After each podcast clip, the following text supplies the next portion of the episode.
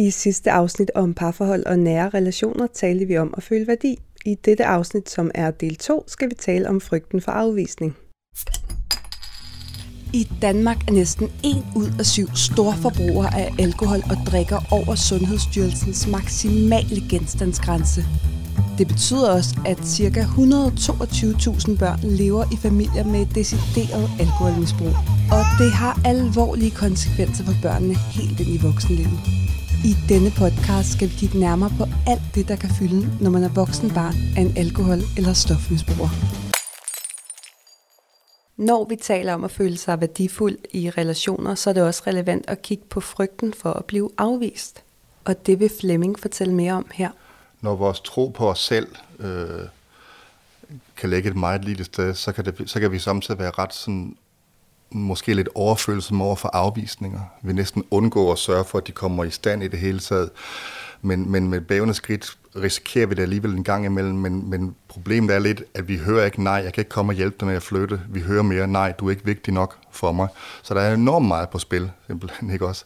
Altså, så det er, så det er det her med, at vi egentlig, vi, vi tillægger den andens ja eller nej en enorm stor værdi eller betydning i forhold til os. Altså det kommer til at handle om os, om vi er vigtige eller ej, simpelthen den her angst for afvisning, som nogen kan få, kan også ofte medføre en ret stor ensomhed. For der er tit meget af os selv, vi ikke viser så. Vi kan blive bekymret for, hvis vi viser mere os selv, eller for eksempel er så modige og tørre at række hånden ud og bede om hjælp, at vi får en afvisning, så vil vi hellere, hellere undgå det. Og det gør egentlig, at mange måske godt kan have ret mange venskaber og have folk forholdsvis tæt på sig, og stadigvæk føle, at de er så lidt isoleret eller alene, fordi der er noget essentielt eller vitalt omkring dem, som ikke kommer i spil i forhold til andre. Der er tit en tanke om, hvis jeg virkelig viser, hvem jeg er, så er jeg nok ikke den ven eller kammerat, som de gerne vil have. Ikke også? Jeg er nok kun ønskelig, hvis nu jeg altid er super duper ovenpå og glad og samarbejdsvillig og stiller op og sådan noget. Men hvis jeg skal begynde at fylde og tage plads, så tror jeg ikke, de kan lide mig længere. Ikke det er jo tit øh, en afspejling af, at man måske selv har det svært med de sider af sig selv, og bare mere har lyst til at være glad og være overskudsagt, ikke også? Så der er sådan tit sådan isolation i det også, ikke også? Vi kalder også det her jo antennebørn, de er sådan ret ret gode fornemmelse for andre folk, og ret dygtige sociale mange også, ikke også? Så de er ret gode til også at fungere socialt egentlig, sådan lidt på, på overfladen, ikke også? Der er mange, der siger til mig sådan, mine venner tror, jeg er ret åben. Jeg, jeg, jeg, jeg kan fortælle om min baggrund for eksempel, og fortælle den historie, så de sidder sådan lidt med, med faldende kæber og blev benovet og sådan noget også. Men det, der er vigtigt, det er, at jeg risikerer overhovedet, når jeg fortæller den historie. Jeg kan godt fortælle om det, der er sket dem, og det, der er voldsomt, men jeg risikerer intet, når jeg fortæller det. Men at skulle fortælle dem, at jeg engang imellem føler, at jeg ikke er god nok, og at jeg føler mig enormt ensom og sådan noget, der kan jeg mærke, at der er noget på spil, og det deler jeg ikke med dem, for jeg er så bange for, at de afviser mig, eller vil forkaste mig, eller ikke kunne lide mig. Så der kan, det, kan, det kan gøre den der dobbelte ensomhed næsten, at vi har folk tæt på os, og vi går og fungerer sammen med dem, og samtidig føler os alene faktisk, og er bange for, at de ser, hvad der er inde bagved. Ikke også? Man kan sige, at den måde, man mærkede kærlighed på, eller oplevede kærlighed på, da man var barn i forhold til sine forældre, ofte ret kraftigt kommer til at spille ind på, hvordan man egentlig agerer i kærlighed som voksenlivet også. Der er rigtig mange af de unge, vi snakker med i Tuber, som har en masse erfaringer med, at øh, ting ikke er blevet til noget at øh, der ikke har rigtig været plads til dem følelsesmæssigt. Der var en stor øh, hemmelighed i familien, der ikke blev talt om, så det, der egentlig var på spil hos dem, kunne man ikke snakke om. Rigtig mange har gjort sig erfaringer med, at hvis de forsøgte at snakke om det, der var svært, så blev der afvist. Øh, mor drikker ikke, mor hun er bare træt, eller nu skal far have ro, eller så videre. Sådan Så der var noget, der ikke måtte være der, simpelthen. Og det gør, at vi ikke har sådan en følelse af stabilitet i, i relationer rigtig vel. Sådan det, og det gør også, at vi bliver hypersensitive over for øh, afvisninger, eller hvis kæresten ikke er enig med os om et eller andet. For mange, der føler sig som om, den bliver uenige. Nu er vi ved at gå fra hinanden. Det er virkelig uhyggeligt, ikke også? Så I kæmper tit for, at der skal være konsensus, og jeg er klar til at slå knuder på mig selv og bøje mig, sådan at vi, vi kan fungere som par. Men, men der er også tit den her følelse af, at der er ikke nogen stabilitet rigtig i relationen, selvom man har været sammen i lang tid. Så det kan være det der med, at man for eksempel efter en dejlig weekend skriver til kæresten, super fed weekend, jeg glæder mig til at se dig i aften. Og så går der et par timer, så man ikke hørt noget svar. Og så begynder man at tænke sådan lidt, nå, det kan være, at han lige har været til et møde eller et eller andet, men samtidig så går der flere timer, og man hører ikke svar. Og så begynder tankerne at køre afsted. Katastrofetanker, som handler om, hvad var det, jeg ikke så i weekenden? Han var også lidt stille alligevel i går aftes, eller sådan lidt. Det kan være, at vi er på vej væk fra hinanden. I forrige weekend var han også stille. Det kan være, at vi faktisk ikke er sammen, når den her uge er overstået. Ikke også? Så lige, man går fra en følelse af en stabil relation til, at et par timer efter er man fuldstændig overbevist om, at den her relation, den, den har ikke noget grundlag længere. Simpelthen lige indtil kæresten skriver klokken 5, skat, jeg er ked af det, min telefon døde, jeg sad i møde, vi ses i aften, det glæder mig til. Og så er man helt op igen på en, på en tæt og vigtig relation, og den føles stabil. Men det er nogle kæmpe, kæmpe udsving, fordi man er ikke vant til at have en stabil relation i kærlighed simpelthen.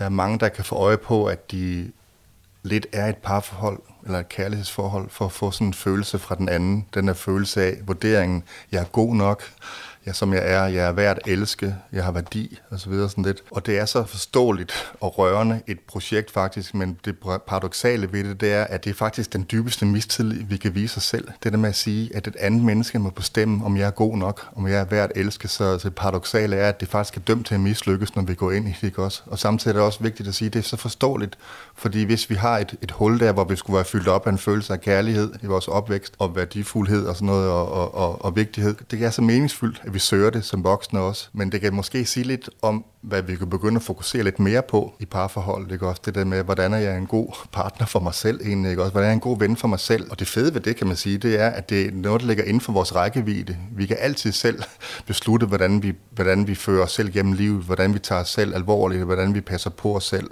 Så for rigtig mange handler det om at begynde at få lidt mere fokus på sig selv, og sådan også få øje på det, der lige skete i mit parforhold i går. Hvordan har jeg det egentlig med det, hvis jeg skal glemme lidt, jeg kun skal tænke på, hvordan min partner er det med det. Og det der med at begynde lige så stille, som jo for mange unge, der kommer her i Tuba, er et kæmpe omvæltning. Det der med at begynde at sætte grænser og stille krav og føle, at jeg må også godt være til besvær. Jeg må også godt have behov i et parforhold. Og derigennem begynder vi at bygge en anden selvfølelse op, og begynder lidt at vise sig selv sådan lidt. Jeg er svært ved at tro på det, men jeg kunne egentlig godt tænke mig snart at være en, som synes, jeg er god nok. Ikke også? Og så starter man en bevægelse, hvor man begynder måske at agere lidt anderledes i parforholdene der er mange, som måske kommer til at gøre sig sådan lidt urealistiske forventninger til, hvad et parforhold egentlig skal være, som tit går på, at det er sådan ret perfekt. Vi skændes aldrig rigtigt, vi er enige om ting, og ting går godt og glat og så videre sådan lidt, og så bliver man ret hurtigt skuffet. Så det er også noget med også, jeg tror, når mange de så har sådan en, der er mange, der kommer herinde i tuber, som siger sådan lidt, jeg ved en masse om, hvordan man ikke skal være øh, i et parforhold, jeg ved en masse om, hvordan man ikke skal være i en god relation, sådan noget, for det har jeg set ved mine forældre, men så begynder fantasierne om, hvad er et godt parforhold egentlig, ikke også? Og tit bliver det lidt urealistisk, lidt romantiseret, ikke også? Så man, for eksempel, hvis der er en skænderi eller ting, man ikke er enige om, så synes man, det er voldsomt ubehageligt faktisk.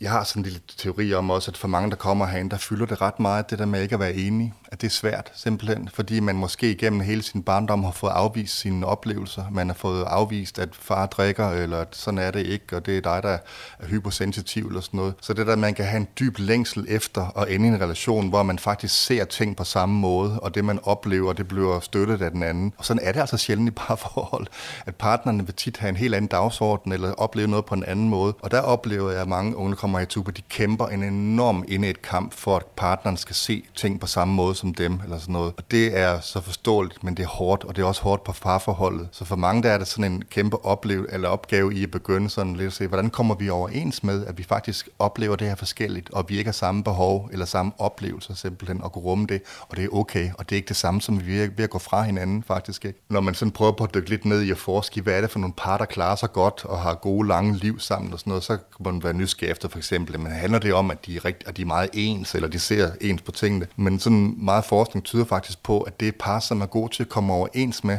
at der er mange ting, de ikke er enige om, og ikke gør det til et livstema, og bliver ved med at skændes om det.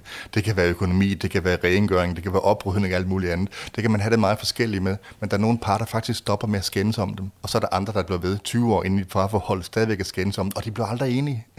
Det er sådan lidt, hvis man hvis, hvis man kunne skrue sig selv 20 år frem i tiden og se, I blev aldrig enige om det her, så tror jeg, man vil tænke lidt anderledes om det, og måske begynde sådan at lave lidt mere, sådan, øh, lidt mere oprydning i, hvilke skænderier man egentlig gider have, ikke også? Når Flemming fortæller, at man nærmest kan undgå, at aftaler kommer i stand, fordi man er bange for at blive afvist, så er det en strategi, jeg kan genkende at have brugt meget førhen i mit liv. I dag så øver jeg mig på at række ud, og det bliver dag for dag mere naturligt. Og de afvisninger, som jo kommer nogle gange i livet, gør heller ikke lige så ondt, som de gjorde førhen. Er der tidspunkter, hvor I undgår at række ud, fordi I er bange for at blive afvist?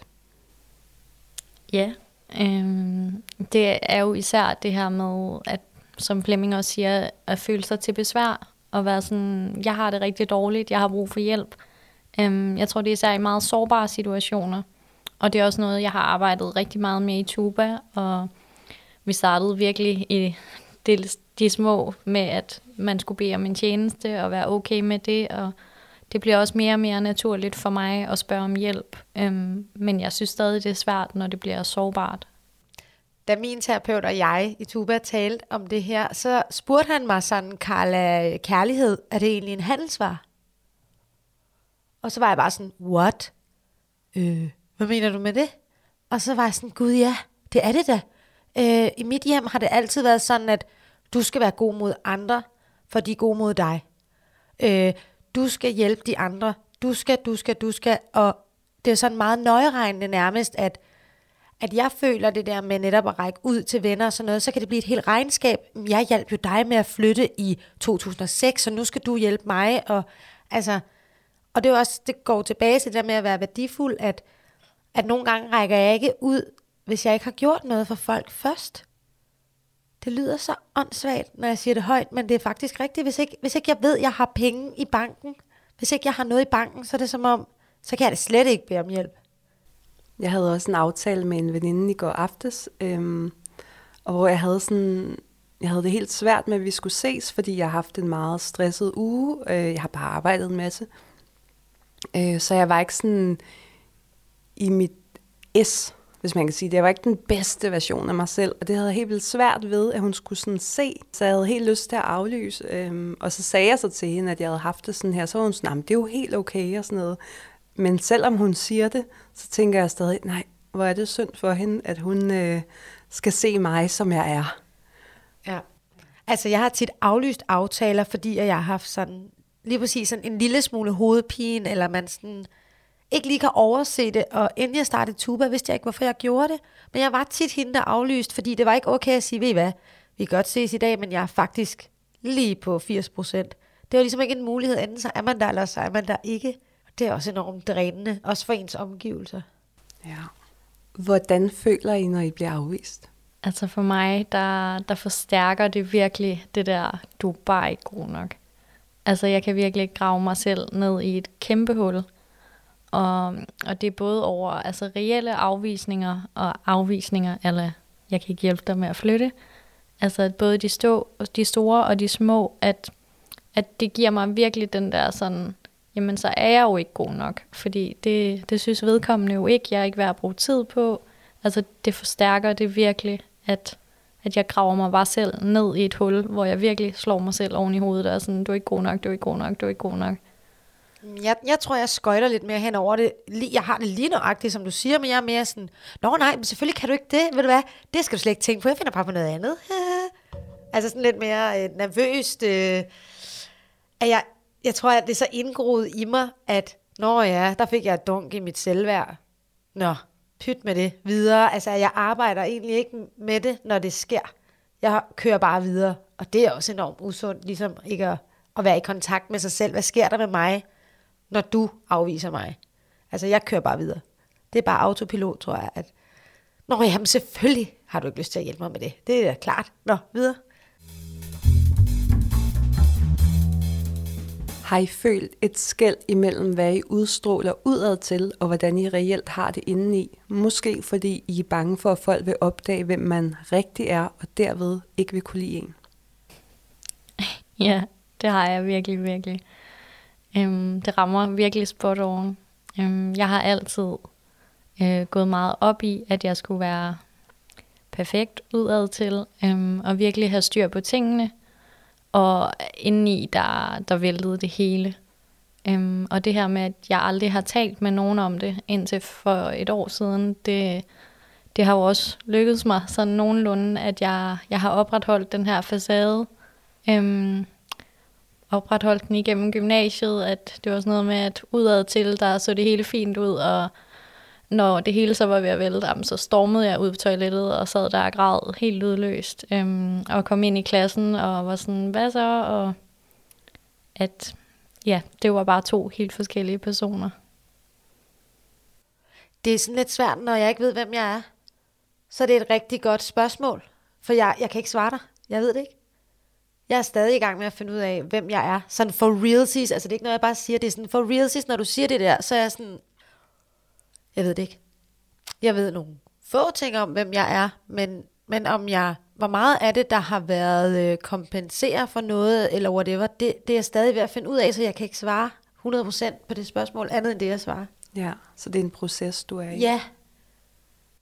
Fordi det, ja, det, det, det ved jeg sgu ikke. Det var egentlig en mega godt spørgsmål. Sådan, jeg er sådan i gang med, sådan, I ved, hvis I forestiller jer, at man er et slot, ikke? Hvis I forestiller jer selv er et slot, og der er en masse døre, hvor at det rummer alt muligt. Skam, skyld, man lyver, er glad, er god til at danse, whatever. Så er jeg faktisk ved at gennemgå alle de her rum for, hvad, hvad, hvad er jeg? Så jeg kan ikke svare, for jeg ved ikke, hvad der er fake, og hvad der er ægte. Mega godt spørgsmål. Ja. Jamen, det kan jeg også godt følge dig i, men jeg har i hvert fald stadig haft det sådan, at jeg, selvom at jeg også har svært ved, at, sådan, hvem jeg er og hvad jeg gerne vil, stadig har følt, at jeg, at jeg har lavet om på mig selv, og at jeg har levet to liv. Øh, jeg har levet det, sådan, når jeg var alene, og hvad der skete inde i mig, og så har jeg levet det her liv øh, udad til, og hvordan jeg promoverede mig selv, og ja, og så hvordan jeg nok egentlig var og havde det. Og, Ja. ja. Ja, det, det kender jeg godt også. at man ligesom, øh, ja, man vil ikke vise helt, øh, hvilket humør man måske er, i virkeligheden er i, fordi så tænker man, det vil andre ikke kunne lide. Nej, og det er igen det der med at føle sig til besvær, at jeg vil jo ikke øh, altså ligge dem til last. Jeg kan jo ikke bare komme her med alle mine problemer og fylde det hele, og hvad skal de så gøre af sig selv, og hvor er det synd, hvis jeg skal tage alt fokus, og at de skal stå med det, og hvad skal de svare, og ja. Altså, jeg kan jo godt være sådan, I ved, på arbejde, ikke? Hvis nu, øh, jeg kommer med sådan helt konkret, hvis vi sådan konkretiserer det. Øh, hvis du vil sige, at vi har haft en mega travl dag, og chefen er bare træls, og alt er bare, og folk de brokker sig bare, blablabla, I ved. Men det er sådan meget, øh, alle er sure og i dårlig humør. Så er jeg sådan lidt redderen. Så er jeg hende, der går ind og siger, ej, men nu skal vi også, og det skal nok blive godt, og dø, dø, dø, dø, dø. Og måske er det egentlig, hvor jeg ikke viser, hvordan jeg selv har det, fordi, hov, nu skal jeg redde situationen. Også det her, han siger med satellitbørn, at, hov, jeg kan mærke, at I andre har det svært, så nu går jeg ind og redder jer. Så det kan være, at det på den måde, jeg ikke sådan går i flokken og siger, jeg har det faktisk også af helvedes til, fordi nu skal jeg ud af den her situation i stedet mm. for. Altså. Ja. Så jeg rydder måske lidt mere op, end at jeg fremstår med en pæn facade. Mm. Så du glemmer måske at mærke lidt, hvordan, om du også er træt, og så går du i Lige- stedet over og Ja, vil redde situationen. Lige nøjagtigt, så er jeg sådan lidt mere, øh, så, så finder vi en løsning på det her i stedet for, ikke? Mm. Laura, når du fortæller, at du ikke altid udstråler, hvem du i virkeligheden er, har det nogle gange medført en følelse af ensomhed? Ja, det har det. Øhm, og det var også det, da jeg startede i Tuba, at, at jeg virkelig kom frem til, at, at jeg var virkelig ensom, fordi jeg havde så mange mennesker omkring mig, men der var ikke nogen, der vidste, hvem jeg var.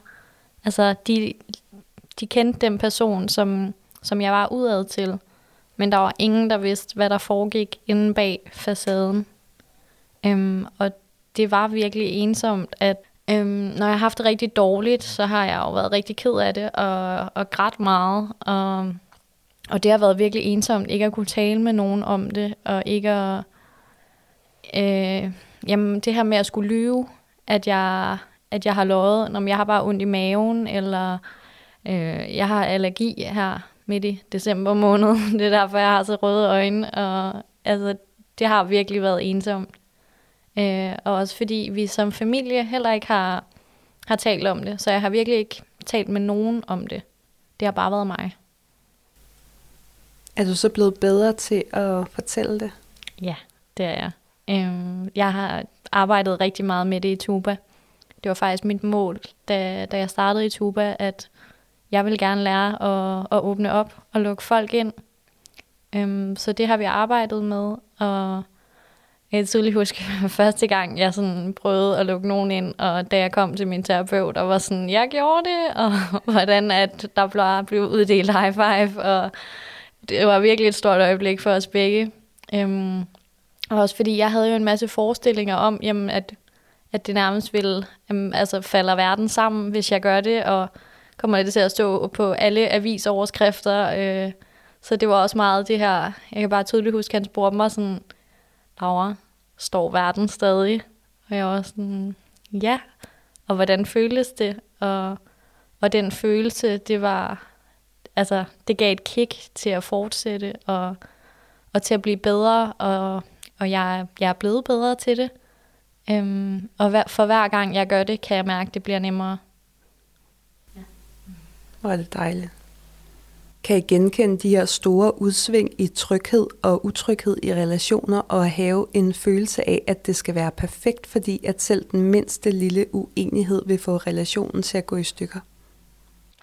Altså ja, helt vildt øh, kender jeg det fra, øh, fra mit ægteskab, er det jo. Øhm, jeg har, øh, vi har lavet sådan en regel derhjemme, at når øh, for eksempel vi skændes, så må jeg ikke true med at blive skilt. Det gjorde jeg hele tiden. Hver gang vi skændes, så var jeg sådan, så kan jeg også bare blive skilt. Så går det bare, så er det bare lige meget. Det, never mind. Øhm, så det, øh, det kender jeg rigtig, rigtig godt, at jeg har haft virkelig svært ved, hvad der er normalt øh, i en relation.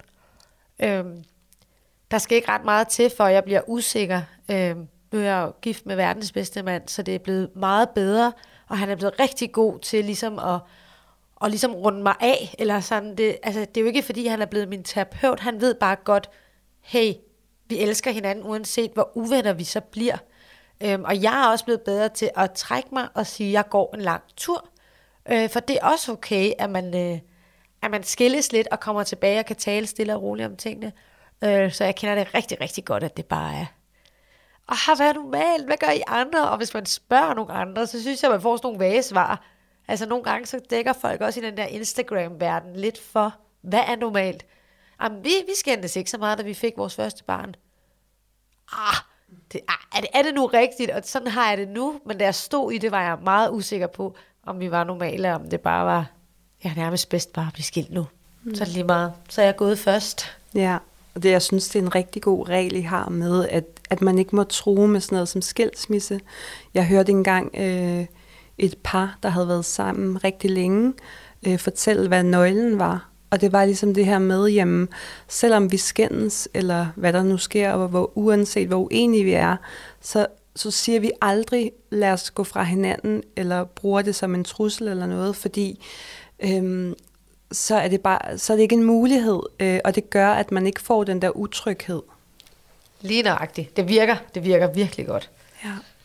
Altså bare der er den nærmest den mindste lille konflikt, så kan jeg, altså jeg bliver så usikker, og har virkelig det der bekræftelsesbehov, og jeg kan blive sådan helt, kigge folk i øjnene og være sådan, elsker du mig stadig? Fordi jeg bare er forberedt på, at, at det gør de ikke mere, fordi nu er vi jo uenige, og, og det er ikke sådan, det skal være. Øhm, Ja, og ellers netop også, som du siger, det her med, at man nærmest selv forbereder sig på at gå agtigt, og sådan, øh, har også oplevet det jamen, flere gange i alle mulige relationer, at, at når så er jeg ved at gå, og folk er sådan, hvad laver du? Når vi skal jo ikke være venner mere, eller vi skal jo ikke øh, være sammen mere, og så hvorfor ikke? Jamen, vi er jo, vi er jo ved at gå fra hinanden, eller vi, vi skal ikke være sammen mere, og så, jamen, vi er jo, eller hvis det er familie, Øh, fordi jeg netop har den her med, at om, så er det slut.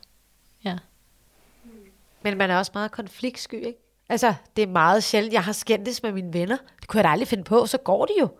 Det, det går ikke. Altså, det kan jeg godt mærke, den er meget indgroet i mig, at jeg vil have meget svært ved at sige til en veninde, det der, det er fandme ikke i orden. Altså, der skulle jeg virkelig være tryg, for jeg ville gøre det. Fordi, kan man det? Skændes andre med deres venner? Jeg er også meget konfliktsky, så hvis der er nogen, der siger noget eller gør noget, der gør mig ked af det, så, så venter jeg bare til det går over inden i mig. ja. ja. Og det skal jeg også øve mig på. Jeg kan virkelig også genkende det i venskaber, det her med, at, at det kan godt være, at der er en, der står og råber og skriger mig, men hvis jeg gør det, så er det jo værre. altså, ja. det, ja. Er I gået på kompromis med jer selv for at undgå uenigheder i relationer? Øh, ja. Mange gange. Er du ikke også det? Jo, det er virkelig. Mega mange gange. Altså, hvis du synes, vi skal... Hvad, hvad synes du, vi skal? Hvad synes I, vi skal? Og så gør vi det. Altså, det er ikke, hvad jeg har lyst til, det er, hvad alle de andre har lyst til. Selvom jeg har lyst til, at vi går derover, så lad os gå derhen, hvor du vil gå hen. Sådan er det ofte. Ja, nogle gange er man bare altså nærmest sidder på sine hænder, og er sådan, jeg skal bare ikke være øh, den eneste, der siger, jamen jeg vil det her, og være til besvær igen, og være irriterende over for andre. Lige nøjagtigt, så ja. Jeg tror også for mig, altså sådan, det er måske næsten blevet min identitet altid at være frisk på alt. Ja, fordi altså, det er nærmest blevet en del af mig, fordi at jeg måske samarbejder så meget. Ja, det der med at, at oversamarbejde på en eller anden måde. Øhm, og at man måske nogle gange helt kan glemme, hvad man egentlig selv vil, fordi man er så opsat på, når vi skal jo det, du gerne vil.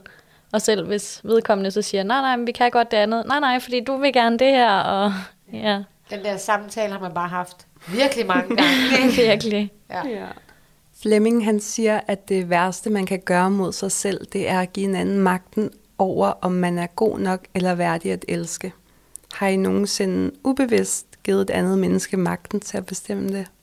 Altså nu er min situation også lidt åndssvag, fordi min far døde, da jeg var teenager, men jeg har faktisk gjort det lidt med min svigerfar. Han har haft enormt meget magt. Øh, lige før han ikke kan tåle at høre det, men øh, det har han faktisk, og det har ikke været noget med ham at gøre. Det har bare været den her faderfigur, øh, som jeg nok har søgt så meget, så hans bekræftelse har jeg søgt helt vanvittigt, og jeg gør det stadigvæk. Øh, og jeg har faktisk haft en snak om, med det, om, jeg har haft en snak med ham om det, øh, hvor jeg næsten har været ærlig og sagt, jeg har brug for, at du bekræfter mig, og jeg har brug for, øh, at du ikke er så hård ved mig. Altså, vi har sådan lidt fjollet tone i familien, og det, det kan godt blive for meget for mig, hvor jeg simpelthen bliver ked af det.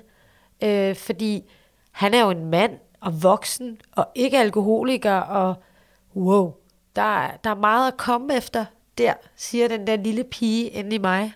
Øh, så ja, det kender jeg virkelig godt. Han har, han har haft for meget. Det har han ikke mere, men han har virkelig på et tidspunkt haft meget magt. Ja, øh, jeg kender det faktisk mm, nærmest for alle mine relationer. Jeg føler lidt, det er noget, jeg giver til alle, at, at dem, der er i mit liv, har den her magt til at, altså på en eller anden måde at bestemme over mig. Øh, og det er både familierelationer, det er venskaber, det er i forhold. Altså, det, det bliver ligesom alle, der, og så er det nogle gange sådan lidt flertallet, der bestemmer, at jeg kan være sådan, om, hvis jeg gør et eller andet, og der er tre ud af fem, der siger, at det er en dårlig idé, så bliver jeg sådan, okay, det er bare en mega dårlig idé, fordi de bestemmer agtigt. Har I brugt nogle ubevidste strategier for at undgå nærhed og afhængighed af andre? Det kunne være at skubbe folk væk, eller gøre alt selv, eller virke sådan perfekt. Altså, jeg bruger jo det her med at skubbe folk væk.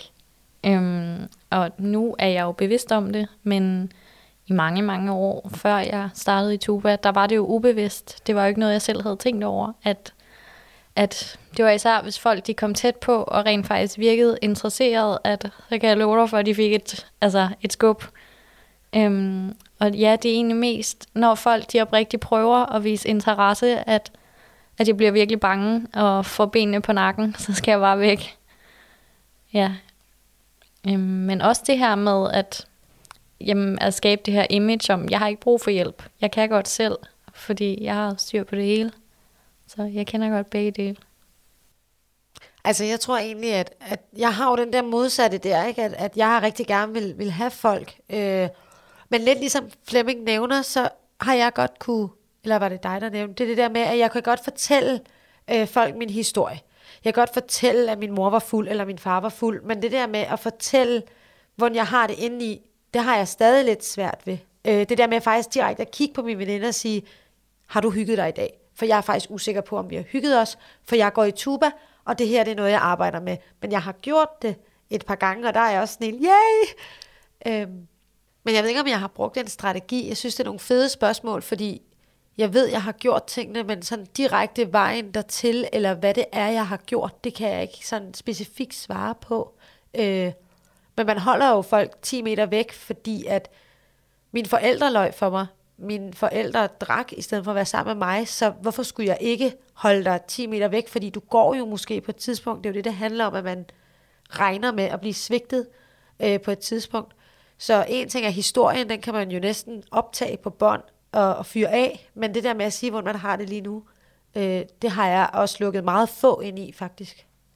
Jeg tror, at den der følelse af at frygte afvisning, når man viser sit sande jeg, kan stamme fra, at noget af det, der har fyldt allermest i ens liv i barndommen, nemlig misbruget, var det, man ikke måtte fortælle andre om.